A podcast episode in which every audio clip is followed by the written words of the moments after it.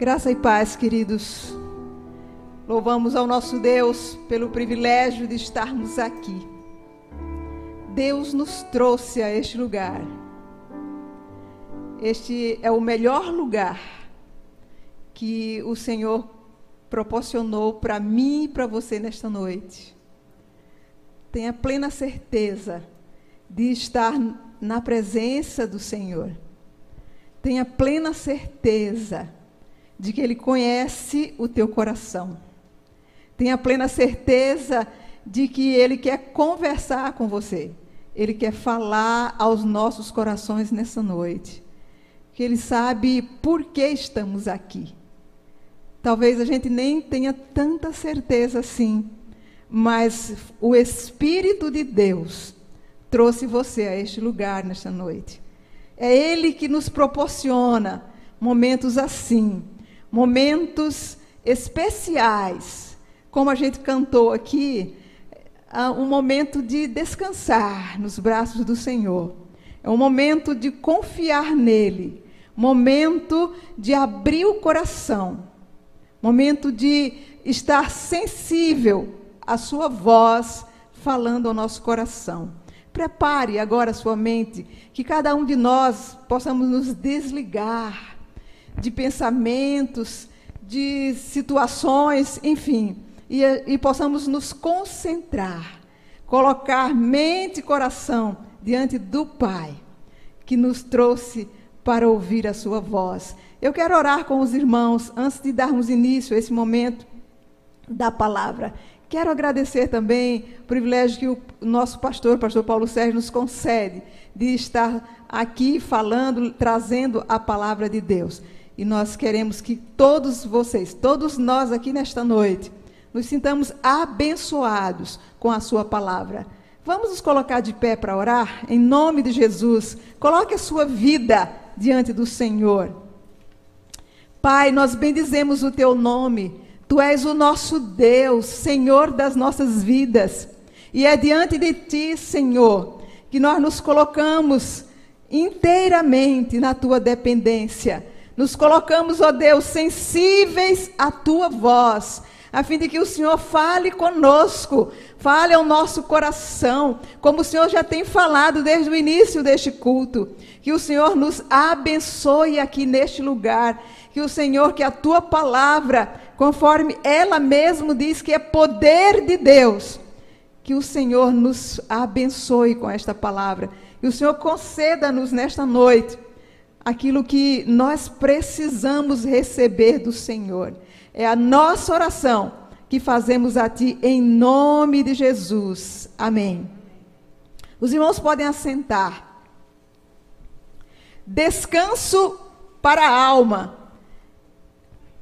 É sobre esse tema que nós vamos pensar um pouquinho nesta noite.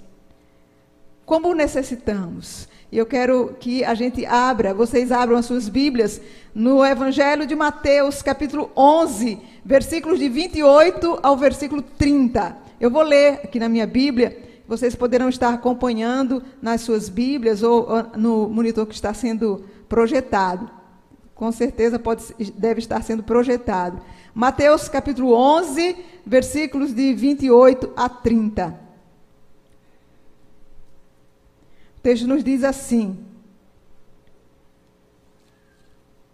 Vinde a mim, todos os que estáis cansados e sobrecarregados, e eu vos aliviarei.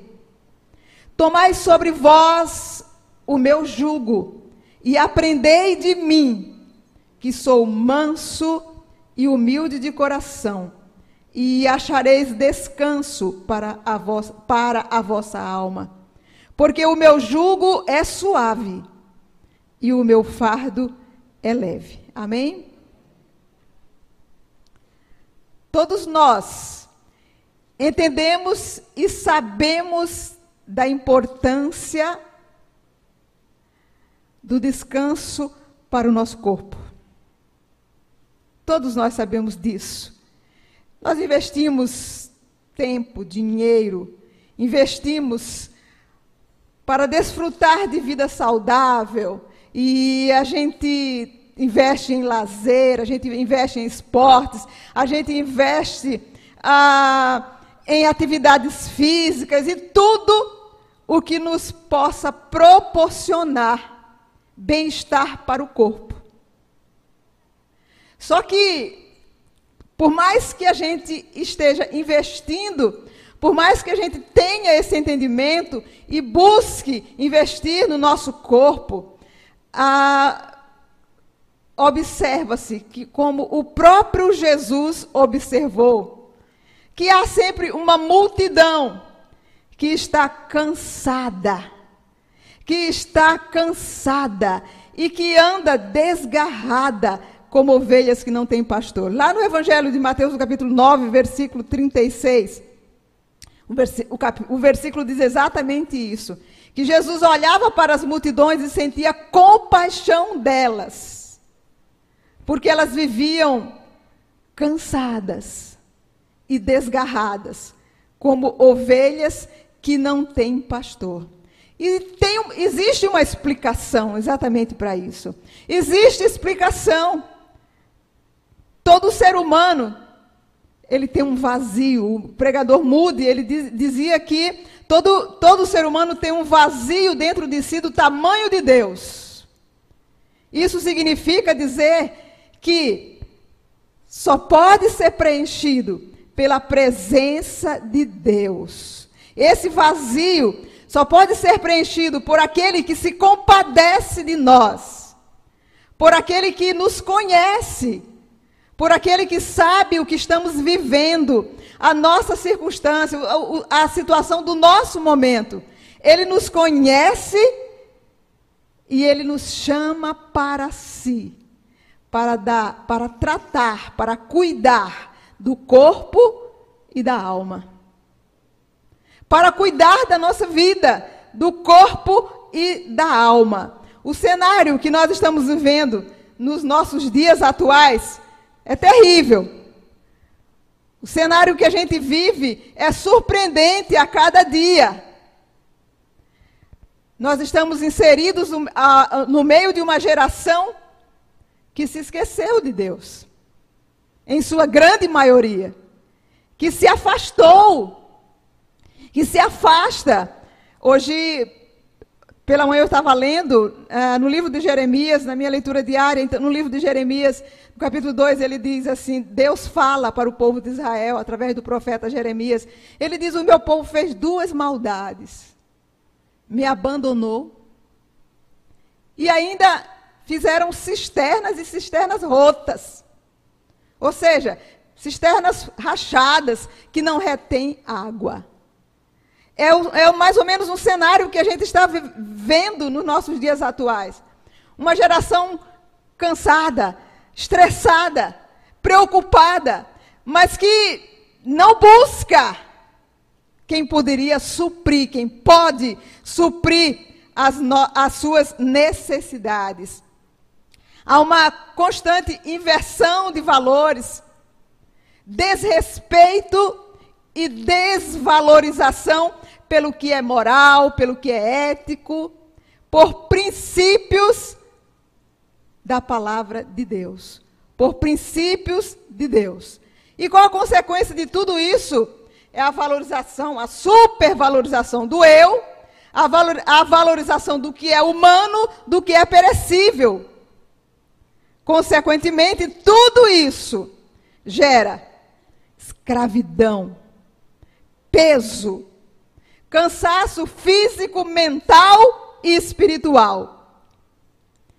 Mas não era diferente. Por mais que a gente esteja vivendo um tempo, uma situação anormal, não é? Uma situação de pandemia, enfim, por mais que estejamos vivendo tudo isso, não era tão diferente nos dias de Jesus. O texto que nós lemos é exatamente por conta disso. Não era tão diferente nos dias de Jesus. O contexto em que Jesus traz para os seus ouvintes esta palavra, este convite, não era tão diferente, era um tempo de opressão. O povo estava vivendo um momento de opressão, tanto política quanto religiosa. O povo de Israel vivia sob o jugo do Império Romano. E uma das principais ênfases era exatamente alto peso de impostos pesadíssimos para o povo de Israel. Mas eles viviam também, o povo de Israel vivia sobre um jugo, sobre uma pressão religiosa de autoridades religiosas que pressionavam. Jesus chegou a falar no Evangelho de Mateus, no capítulo 23, Jesus chegou a falar para aqueles que estavam ouvindo, ele disse, olha, vocês têm escribas e fariseus, façam tudo o que eles disserem para vocês. Façam tudo, cumpram o que eles ensinarem, mas não vivam da forma como eles vivem, porque eles ensinam e não praticam. Eles falam e não cumprem. E aí ele disse ainda, e eles ainda impõem fardos pesados para vocês, que eles mesmos não querem levantar nem sequer com um dedo. Era um fardo, pressão política e religiosa. É esse o cenário do texto que nós lemos, é esse contexto. E a importância desse texto são os destaques que nós faremos nessa noite aqui. Jesus, da mesma forma como ele falou naqueles dias, para pessoas que estavam próximas dele para ouvir, da mesma forma, ele fala para nós, para mim e para você, nessa noite, porque nós estamos aqui para ouvir. Se nós estamos aqui, nós nos aproximamos, nós chegamos até aqui para ouvir, e Jesus tem interesse. Mais do que eu, do que você. Jesus tem interesse de que nós também estejamos ouvindo e recebendo o convite que ele fez, da mesma forma como ele fez naqueles dias. Jesus chama para um relacionamento pessoal com ele. Vinde a mim, disse Jesus. Vinde a mim os que estáis cansados e sobrecarregados. Jesus chama todos. Jesus chama a todos. Vinde a mim todos que estão cansados e sobrecarregados. Você que sente de que, na verdade, esse momento que nós estamos vivendo é um momento difícil, é um momento complicado, é um momento que traz muito estresse, muita fadiga, muita canseira. Jesus chama para que você ouça a sua voz.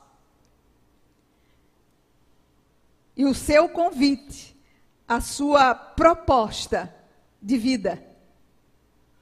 Jesus nunca nos chama para que a gente permaneça da mesma forma que a gente está. Ele sempre nos chama, nos fala ao coração, para nos desafiar a uma proposta de vida, algo diferente, algo que ele quer que a gente mude em nossa vida. Não que a gente mude de qualquer maneira, mas ele quer fazer essa diferença em nossa vida. Para aqueles que olham para Jesus como resposta para os seus questionamentos, para suas dúvidas, para suas inseguranças, incertezas, com certeza há nos corações. Jesus chama para esses que olham para ele como resposta para aquilo que nos traz insegurança, para aquilo que nós gostaríamos de ter uma resposta, para aquilo que as questões que estão interiorizadas em nossa vida e que nem sempre temos até coragem de externá-las. Ele chama para aqueles que estão colocando nessa situação. Ele não chama, não convida para aqueles que se acham sábios, entendidos, os eruditos, os autossuficientes para resolver as suas questões de vida. Aqueles que já acham que entendem e que podem resolver os seus problemas. Não. No Evangelho de Mateus, no capítulo 11, no versículo 25, um pouco antes, onde nós lemos aqui no nosso texto, Jesus falava com o Pai e ele disse assim, naquele tempo Jesus exclamou, graças te dou, Pai, Senhor do céu e da terra, porque ocultaste estas coisas aos sábios e entendidos e revelaste aos pequeninos. Jesus disse, eu te dou graça, Senhor, porque esta mensagem preciosa, este conteúdo maravilhoso que está disponível, o Senhor não revelou para os sábios, os entendidos, os mestres, os grandes mestres, mas o Senhor revelou para os pequeninos. Revelou para os simples. Para aqueles que não se acham entendidos, mas para aqueles que reconhecem que precisam do Senhor Jesus em suas vidas. Para aqueles que entendem que não existe outra solução a não ser no Senhor Jesus. Jesus chama para trocar esse jugo pesado da vida, para trocar pelo jugo que ele oferece. E aí a gente fica, mas como assim? Eu vou trocar, eu vou sair de um aperto, de um sufoco? Jesus oferece jugo.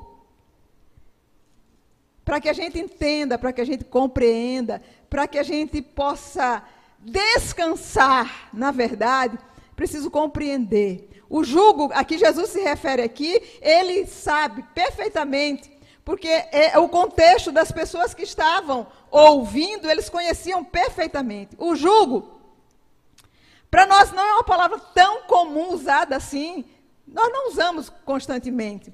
Mas ele queria mostrar exatamente o que significava isso. É estar sob. Existe quem mora no interior, quem já viveu em interior, mas conhece o que para nós é chamado de canga. Canga, que coloca, é um instrumento de madeira que é colocado no pescoço de dois animais para que possam equilibrar força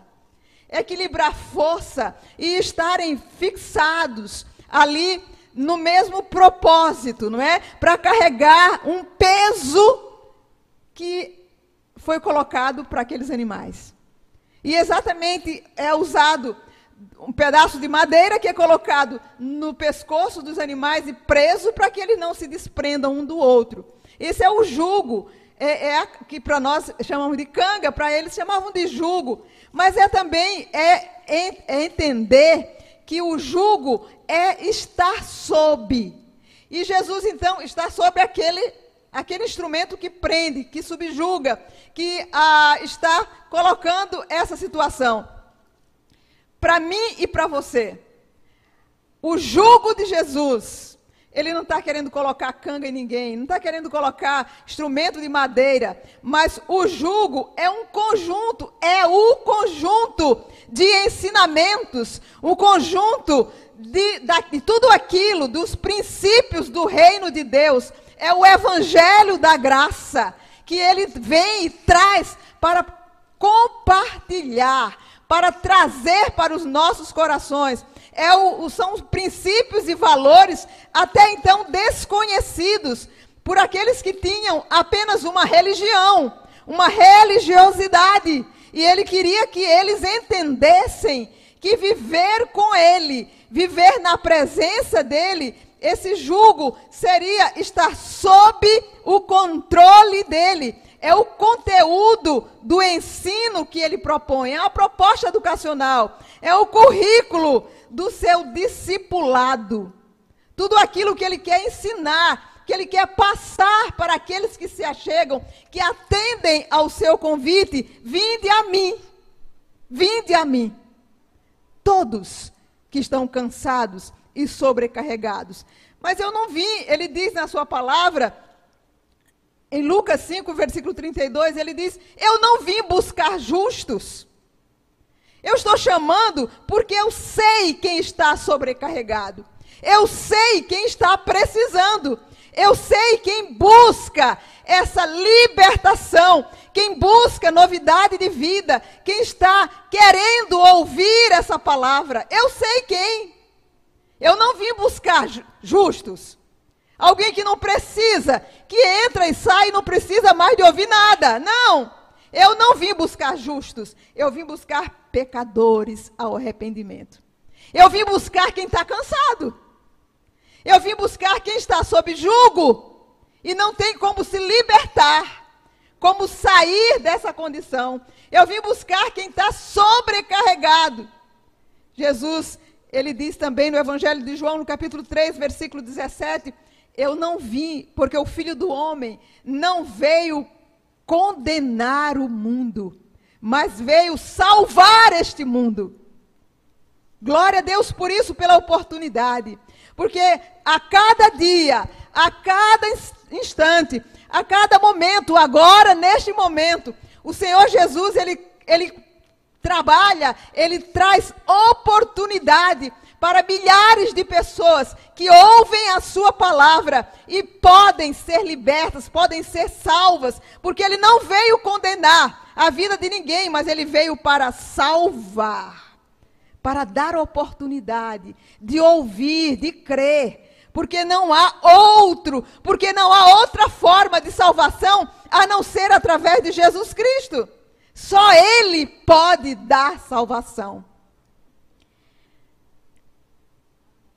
É para aquele que quer ouvir.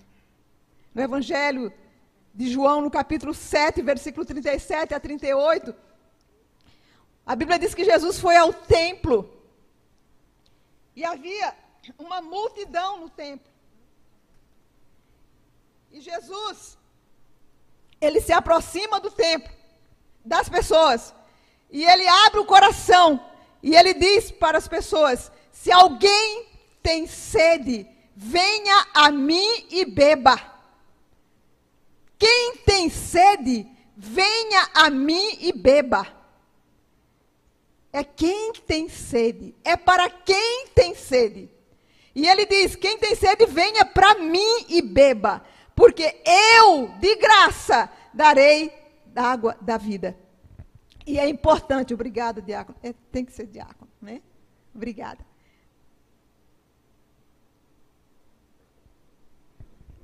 Venha para mim. O convite de Jesus é exatamente esse. E em todos os momentos em que nós abrimos a Bíblia e comparamos as palavras de Jesus e ouvimos e abrimos o coração, Jesus está chamando, Jesus está convidando, Jesus está abrindo o coração, Jesus está dizendo, olha, eu posso, eu quero te ajudar, eu quero te libertar, eu quero te dar uma vida nova, uma vida diferente. Quem tem sede, venha para mim e beba. Eu posso dar. Mas o convite de Jesus também é o convite para compreender a missão dele. Nos dias que ele falou isso, o povo estava vivendo religiosidade. Era um povo que aprendeu a ser religioso. Era um povo que se considerava povo de Deus. Mas não tinha o devido entendimento. A busca por esse relacionamento, por essa proximidade com Jesus. E ele convida para você entender, para as pessoas entenderem a sua missão, o que ele veio fazer aqui no mundo. E você pode me perguntar, e qual era essa sua missão?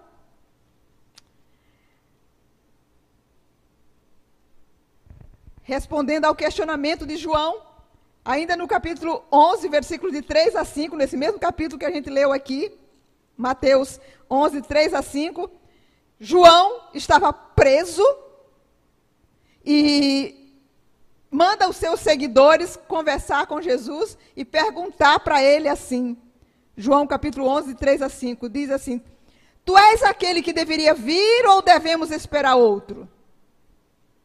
Jesus respondeu, ide e contai a João as coisas que ouvis e vedes. Quais coisas?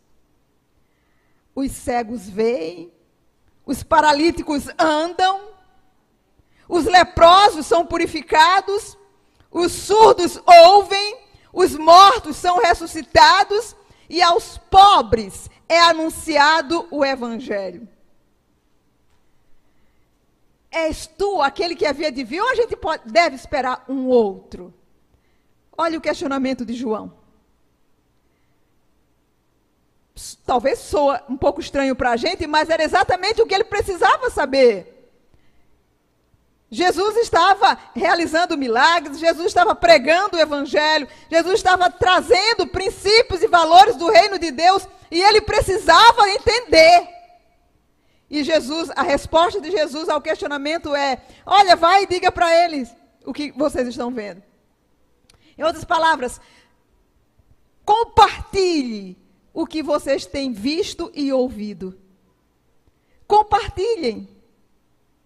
Para o nosso questionamento, para o seu questionamento, não é diferente o que Jesus falou, mandou informar para João. Para o nosso questionamento é esse também. Qual a missão de Jesus? Ele veio para fazer isso. Quando ele diz, vinde a mim quem está cansado e oprimido, que eu alivio, é a missão dele. É a missão de salvar, é a missão de restaurar, é a missão de transformar, de salvar vidas. No Evangelho de Lucas, no capítulo 19, versículo 10, ele diz, porque o Filho do Homem, ele veio buscar e salvar o que se havia perdido. Ele veio buscar e salvar o que se havia perdido. Só ele tem autoridade para chamar para um relacionamento pessoal com ele. Só ele tem autoridade de salvar, de falar, de convidar você para te dar salvação. Só ele tem autoridade, por quê? Porque lá no livro do profeta Isaías, no capítulo 53, nós já ouvimos, já temos lido, quem sabe você já leu, ou quem sabe não.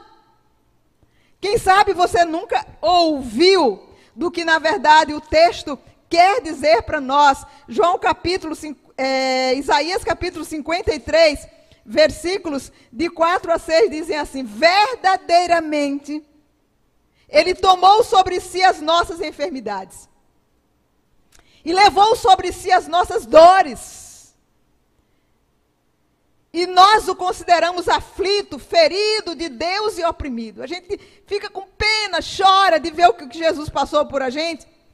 Mas o texto continua e diz assim, mas ele foi ferido por causa das nossas transgressões e esmagado por causa das nossas maldades. O castigo que nos traz a paz estava sobre ele. E por seus ferimentos, por suas feridas, nós fomos sarados. Todos nós, andávamos desgarrados como ovelhas, cada um se desviava pelo seu caminho. Mas o Senhor fez cair a maldade de todos nós sobre ele. Só ele tem autoridade para nos convidar. Porque foi ele que assumiu os nossos pecados. Ainda que nós nos achemos bons, que não precisamos, ainda que nós nos achamos já entendidos de toda e qualquer situação, ele nos convida, venha para mim, você precisa, o Espírito de Deus faça você entender que precisamos, porque somos pecadores, como disse a palavra nos diz aqui, porque todos nós andamos desgarrados como ovelhas que não têm pastor. É da mesma forma que você está pensando aí. Cada um querendo fazer o que vem na sua cabeça, como a gente entende, como a gente imagina que está certo. Todos nós andávamos desgarrados como ovelhas, mas ele assumiu as nossas dores, as nossas transgressões, o que está sobre nossa vida, as nossas culpas, as nossas dores, as nossas enfermidades, os nossos pecados. Ele assumiu sobre si. Ele assumiu por suas pisaduras, pelo que ele sofreu, pelas suas feridas, pelas suas dores. nós fomos sarados. Glória a Deus por isso. Nós fomos sarados. E temos a oportunidade de ouvir o convite de Jesus. Venha, venha para mim. Venha, porque eu quero fazer um relacionamento. Eu quero me relacionar pessoalmente com você. Porque é através do seu, da sua decisão, do seu posicionamento, de vir, de tomar iniciativa e vir até Jesus, que Ele chama você para aprender dEle. Ele chama você para aprender dEle. Aprender dEle. Como diz no versículo 29, onde nós lemos lá do Evangelho de Mateus. Mateus capítulo 11, versículo 29, onde nós estávamos lendo no texto base. Diz no versículo 29, tomai sobre vós o meu jugo e aprendei de mim, que sou manso e humilde de coração e encontrareis descanso para as vossas almas. Venha, porque através desse relacionamento, Ele nos chama para aprender com Ele. Aprender o quê? Aprender. A proposta é para aprender dEle, da vida dEle. Aprender com Ele. Tudo o que nós temos aprendido, tudo o que nós temos acumulado ao longo da nossa vida, da nossa existência, tudo o que nós temos aprendido, não há nada que não possa ser reaprendido. Não há nada que nós não possamos mudar em nossas vidas, que Ele possa mudar toda forma. E exatamente quando Ele fala para a multidão, para as pessoas que estavam ouvindo, para os judeus que o ouviam, Jesus quer dizer, olha, eu estou trazendo o evangelho da graça. Vocês precisam aprender para viver, para colocar em prática tudo que vocês, o que precisam para viver comigo, para serem meus discípulos, para serem meus seguidores. Venham aprender comigo, através do jugo que Ele nos proporciona, através do jugo que Ele se propõe a trocar para aqueles que aceitam o convite. O jugo de Jesus é, portanto, essa aliança, esse compromisso de vida que a gente faz com o Senhor. Não pode acontecer de você aceitar, receber, sem se disponibilizar, sem tomar um posicionamento, uma decisão ao lado de Jesus. É desconstruir para construir nele, na rocha, que é Jesus Cristo. É desconstruir tudo o que a gente já tinha, tudo aquilo que nós tínhamos acumulado e que pensávamos estar correto. Estou falando porque a minha vida era assim também. Eu imaginava que eu era correta também. Eu também dizia que eu era cristã. Eu também achava que estava correta, porque eu também tinha uma religião. É desconstruir para construir. É submissão. É discipulado. É estar sob o controle de Jesus para as nossas vidas. É o que Jesus diz lá no Evangelho de Mateus, capítulo 16, versículo 24 e 25. Se alguém quer vir após mim, negue-se a si mesmo. Negue-se a si mesmo. Venha, se submeta. Tome a sua cruz e siga-me. Tome, se submeta. É o jugo, é o ensinamento, é todo o conjunto, é o Evangelho da graça. Venha e se submeta. E aí você vai me perguntar, e eu ganho o que com isso? O que é que eu ganho com isso? Ele chama para você, para te dar descanso. Ele chama para tudo isso, para ter esse relacionamento pessoal com Ele, para ensinar para você o que você precisa aprender, porque é o propósito maior da vida, do que Ele tem para a nossa vida, é dar descanso. É paz. Como a gente leu no final aqui. Aprendam comigo, porque o meu jugo é suave, o meu fardo é leve, e vocês vão encontrar descanso para as vossas almas. São palavras dele. E o que mais nós precisamos? E de tudo que nós temos vivido hoje, nesse estresse, que é a palavra depressão, de tudo que se vive, o que se ouve em nossa volta, em todos os aos recantos, em todas as famílias que se visita, que se trabalha, ou há momentos de angústia, há momentos de desespero, de dor, ausência, principalmente a ausência de paz. E ele diz, o que é que eu ganho com isso? Eu quero te dar paz. Eu quero trazer paz, descanso para a sua alma. E o que é isso? O cansaço físico, emocional, sobrecarrega o espiritual e arranca e desfaz o que poderia ter paz no coração. Todo esse jugo, todo esse peso sobrecarrega o material, o corpo e a alma. Sobrecarrega o espiritual. E onde que é isso? Como que é isso? A alma é a sede do nosso entendimento, sede das nossas emoções, sede dos nossos pensamentos. O salmista Davi, no Salmo 42, versículo 5, ele diz assim, por que estás abatido, ó minha alma? Facilmente a gente se deixa abater. Facilmente os problemas abatem a nossa alma e, consequentemente, a externiza para o nosso corpo. E Davi disse, por que estás abatido, ó minha alma? Por que se perturba dentro em mim? Ele fala de si mesmo. E aí ele mesmo responde, espere em Deus, pois ainda o louvarei. Eu reconheço que estou abatido, que estou triste, que estou cansado, que estou vulnerável. Mas o Senhor me chama nesta noite. O Senhor me convida, venha para mim. Não fique sozinho, venha para mim. O descanso que Jesus promete é o equilíbrio emocional e espiritual que reflete em nosso corpo. A Bíblia chama isso de novo nascimento. Novo nascimento. Nova vida em Cristo Jesus. Quando acontece esse equilíbrio, quando nós abrimos o nosso coração e ele começa a controlar a nossa vida, e você nasce de novo, é uma nova criatura.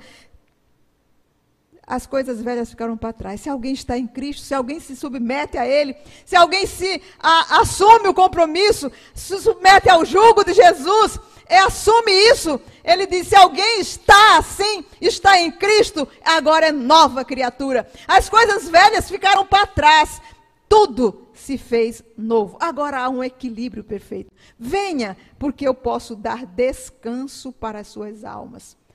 É quando nós podemos quebrar todas as barreiras construídas da incredulidade. Há muitas pessoas que ouvem, mas alguma coisa que diz, deixa para lá. Não é assim não, deixa para lá. As barreiras endurecem o coração. A incredulidade endurece o coração. As barreiras do preconceito.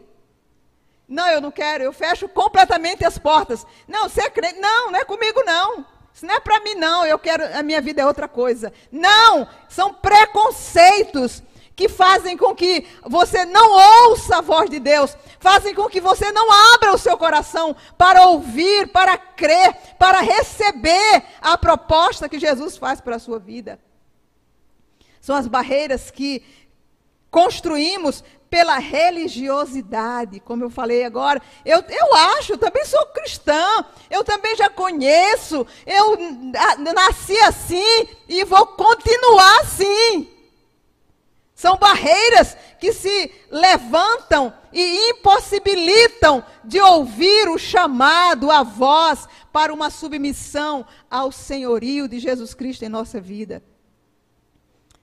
E esse descanso, e essa paz que ele oferece, ninguém consegue por um entendimento humano. Não, eu acho que esse aqui é o caminho, é nessa trilha aqui. Não, eu acho que é assim, não, Ninguém consegue por entendimento humano, só por entendimento espiritual.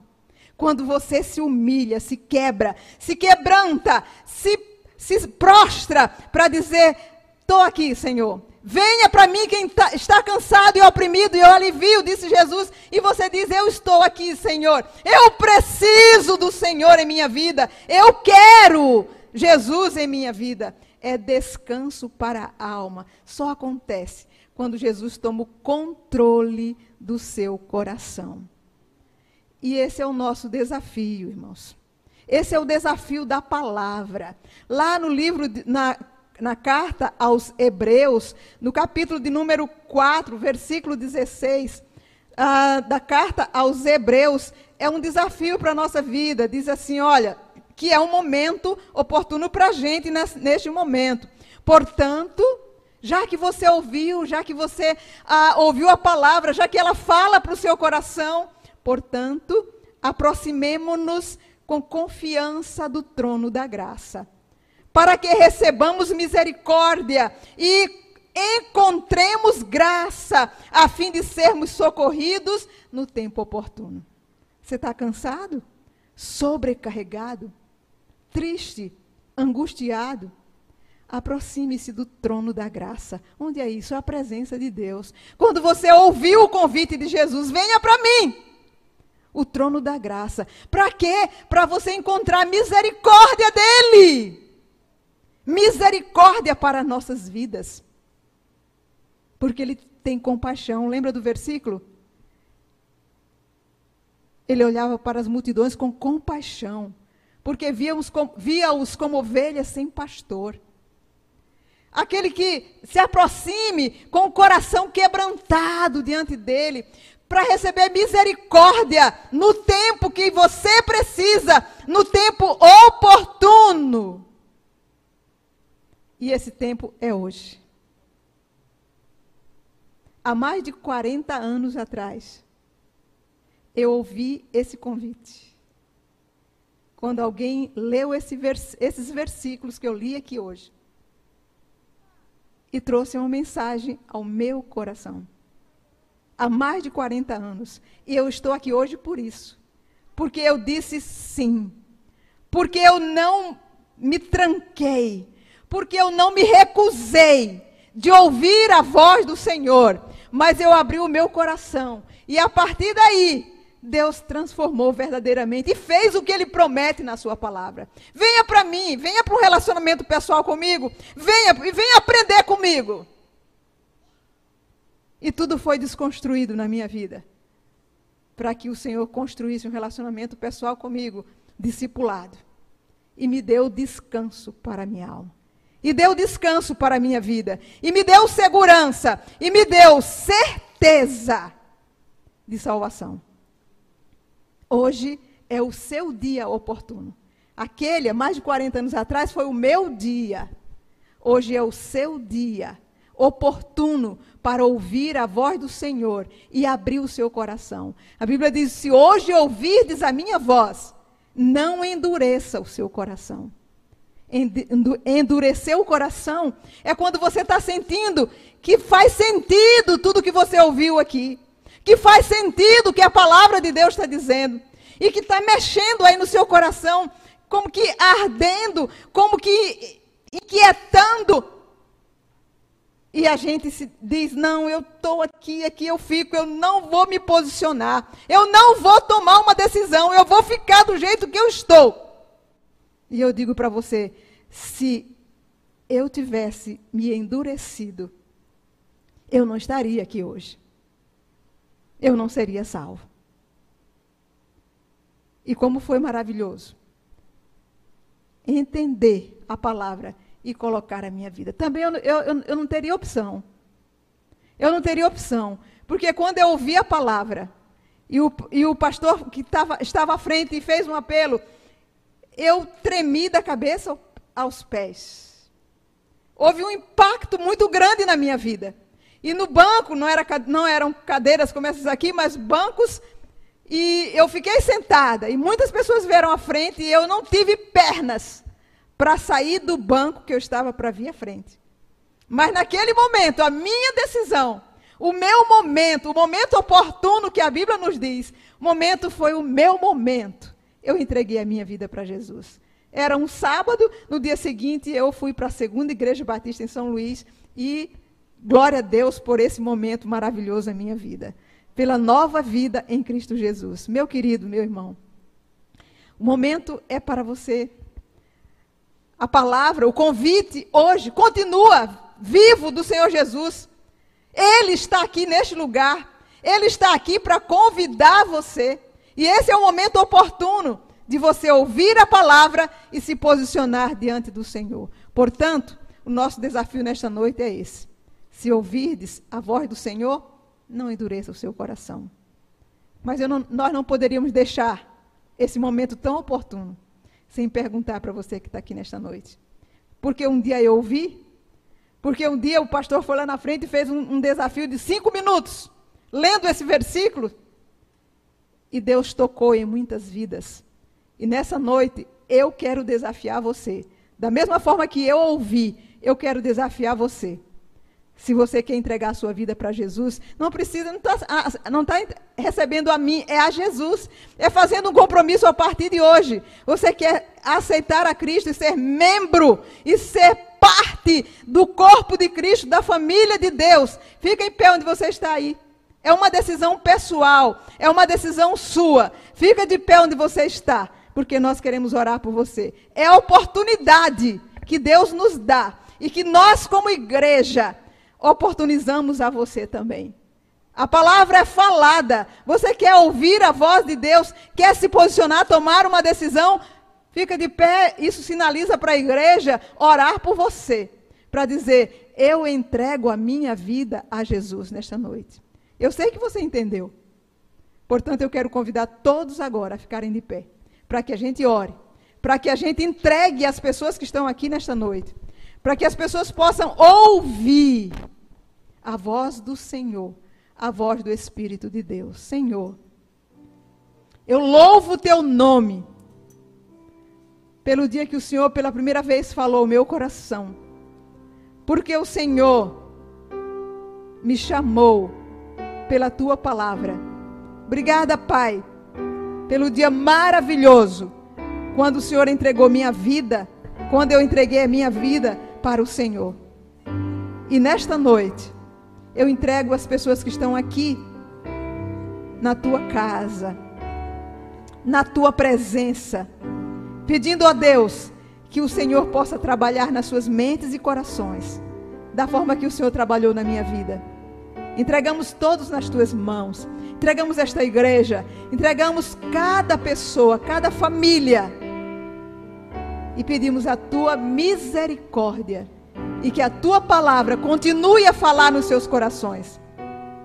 Essa é a nossa oração, em nome de Jesus. Amém.